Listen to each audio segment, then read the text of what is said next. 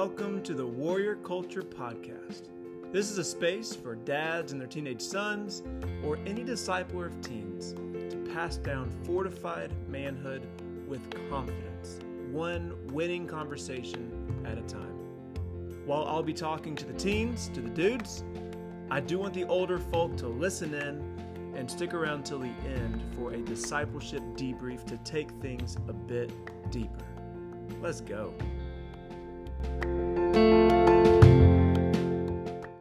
Hello and welcome to episode 10 of the Warrior Culture Podcast. Justin over here. And here we are in episode 10, knowing full well we are nearing the end. Uh, the last three episodes, 10, 11, and 12, are clumped together into what we'll call faring well. So, you know, warrior culture men, as you boil it down, really do three things they fight, they fortify, and they fare well. And what I mean by fare well is that boys, young men in warrior culture must learn to not fear death or welcome it, like be excited about it, but to healthily embrace it. Because when the seismic reality that you have an expiration date lands home, it influences how you live life. And so in this episode, let's talk about the fact that most likely as the, you know, just the natural normal progression occurs, death will find our dads, our mentors before us. That's no surprise. But the question is, are you prepared for this? You know, young men, are you prepared for death to find dads and mentors? Older men, the dads and the mentors, are you prepared? Have you specifically taught all that you can to your sons, to your disciples before that day? That's kind of a it's a big question. And we're circling around that old biblical word discipleship. But you know, when I say that word discipleship, it can come across as confusing. It can come across especially as intimidating. So I want to talk about the Vikings for a moment and, show how uh, something they did really illustrates what discipleship looks like, even in the church. And then we'll jump back in. Um, there was an elite band of Vikings called the Varangians. The meaning of that word Varangian, I think, tells us all we need to know about them. It, it means men of the pledge or sworn companion.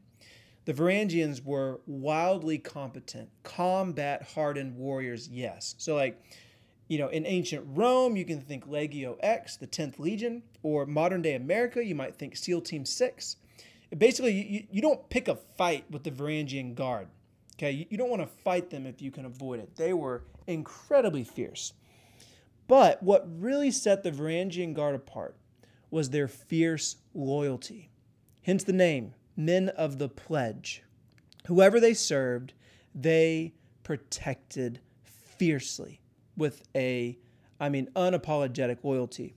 So not only did they serve within Scandinavia, I, I know this might sound confusing, but really that this will really display what kind of men they were. They served within Scandinavia, yes. So Vikings serving Vikings, that's one thing. But it's way more than that. The Varangian Guard were actually outsourced to other nations, as far as the Byzantine Empire, to protect their kings, their queens, their emperors. Like, consider that for a moment. Foreign nations, even enemy nations, would hire the Varangian Vikings to protect their loyalty because they knew how loyal they were, how trusting they were, even if they were technically enemies. That's the caliber of men they were. What made them so trustworthy, interestingly, was that they never protected the man on the throne. They protected the throne itself. Why does that matter? Well, it means they didn't care who sat upon the throne. They didn't get involved with the politics. They couldn't be bribed. They didn't seek personal revenge whoever was on that throne, it didn't matter who it was, they were just going to protect him. Whoever filled the leadership void after an emperor's death immediately obtained the protection of the Varangian Guard. It's pretty cool stuff. But what's the point? Well, how did your typical Viking gain access to the Varangian Guard? Seriously, Harvard University is a cakewalk in comparison odds of gaining entrance into this elite group was notoriously grim. I mean, I don't know the statistics, but it was low. I suppose there's something about maintaining the trust and security of foreign nations that, you know, weeds out the chaff. So, guess who got the job more times than not? Guess who filled the ranks of the Varangian Guard? Guess which Vikings were the most likely to become worthy of the pledge because they were by far more confident than any other Viking? Their sons. Think about it. Who else but the ones raised by a Varangian would best serve as a Varangian himself? The fathers in the Varangian Guard knew the culture that he needed to establish in his home. He knew the attributes, the characteristics, the skills the job demanded that he could then give, pass on to his son. So it actually became a family tradition, a familiar, familial honor. Protecting the emperor was a boy's sacred inheritance. He was more or less bred for such a task. Now, is that not a superb picture of discipleship? For the dads and mentors listening, this is what we call the next generation too. No, we do not protect kings. We do not protect Jesus, but we are ambassadors of one. The most effective warriors of the king should be the sons of the king's current warriors. This is the purpose of discipleship. This is the purpose of this podcast, for goodness sake. The greatest honor for any boy is to be discipled by a warrior cultured man, ideally their dad. But as we know, it's not an ideal world, and so we make do. But for the teenagers listening, I want you to listen up. Do you want this? Do you desire to become a great warrior of Christ's kingdom or not? You need to put your stake in the ground now. You need to draw that line across the sand now. You can punt that question down 10 or 20 years and lose 10 or 20 years of fruitful ministry, totally, you know, prone to being swept into Satan's kingdom. Or you can make that decision right now to become a great warrior of the kingdom, step by step. Moreover, are you aware that Christianity and fortified manhood is something you pass down?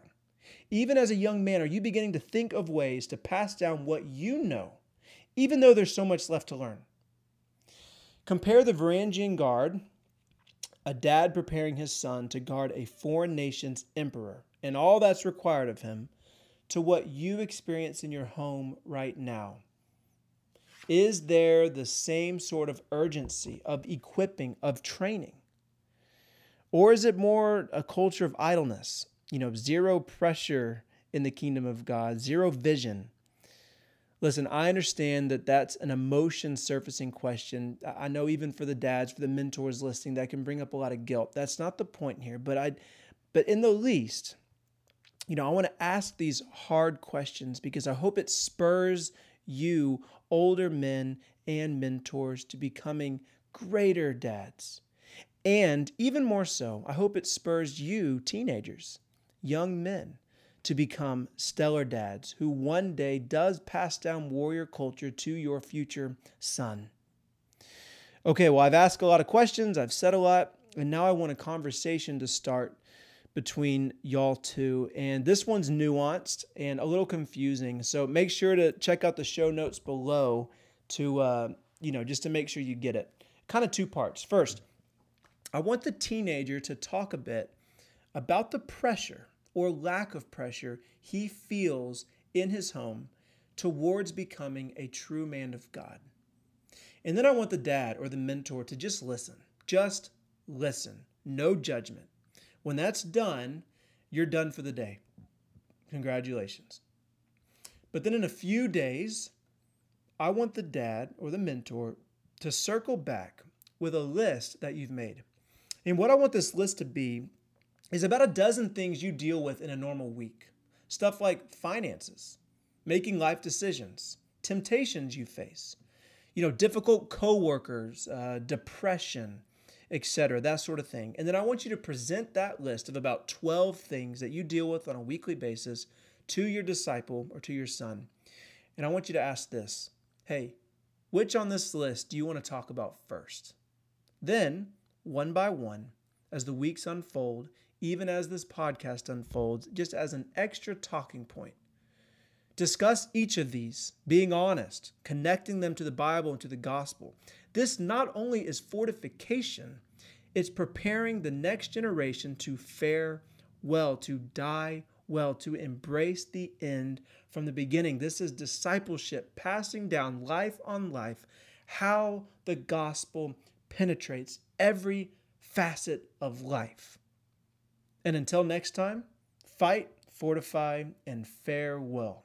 Scope!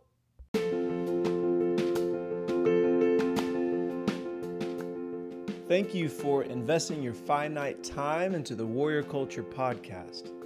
If you like what's going on here, make sure to subscribe, leave a five star review, and most importantly, share it with a friend. And for real, don't neglect the discipleship debrief. It's kind of the secret sauce of success here. If you have any questions, comments, or concerns, shoot me, Justin, an email at justint at c3lr.org. Grace and peace.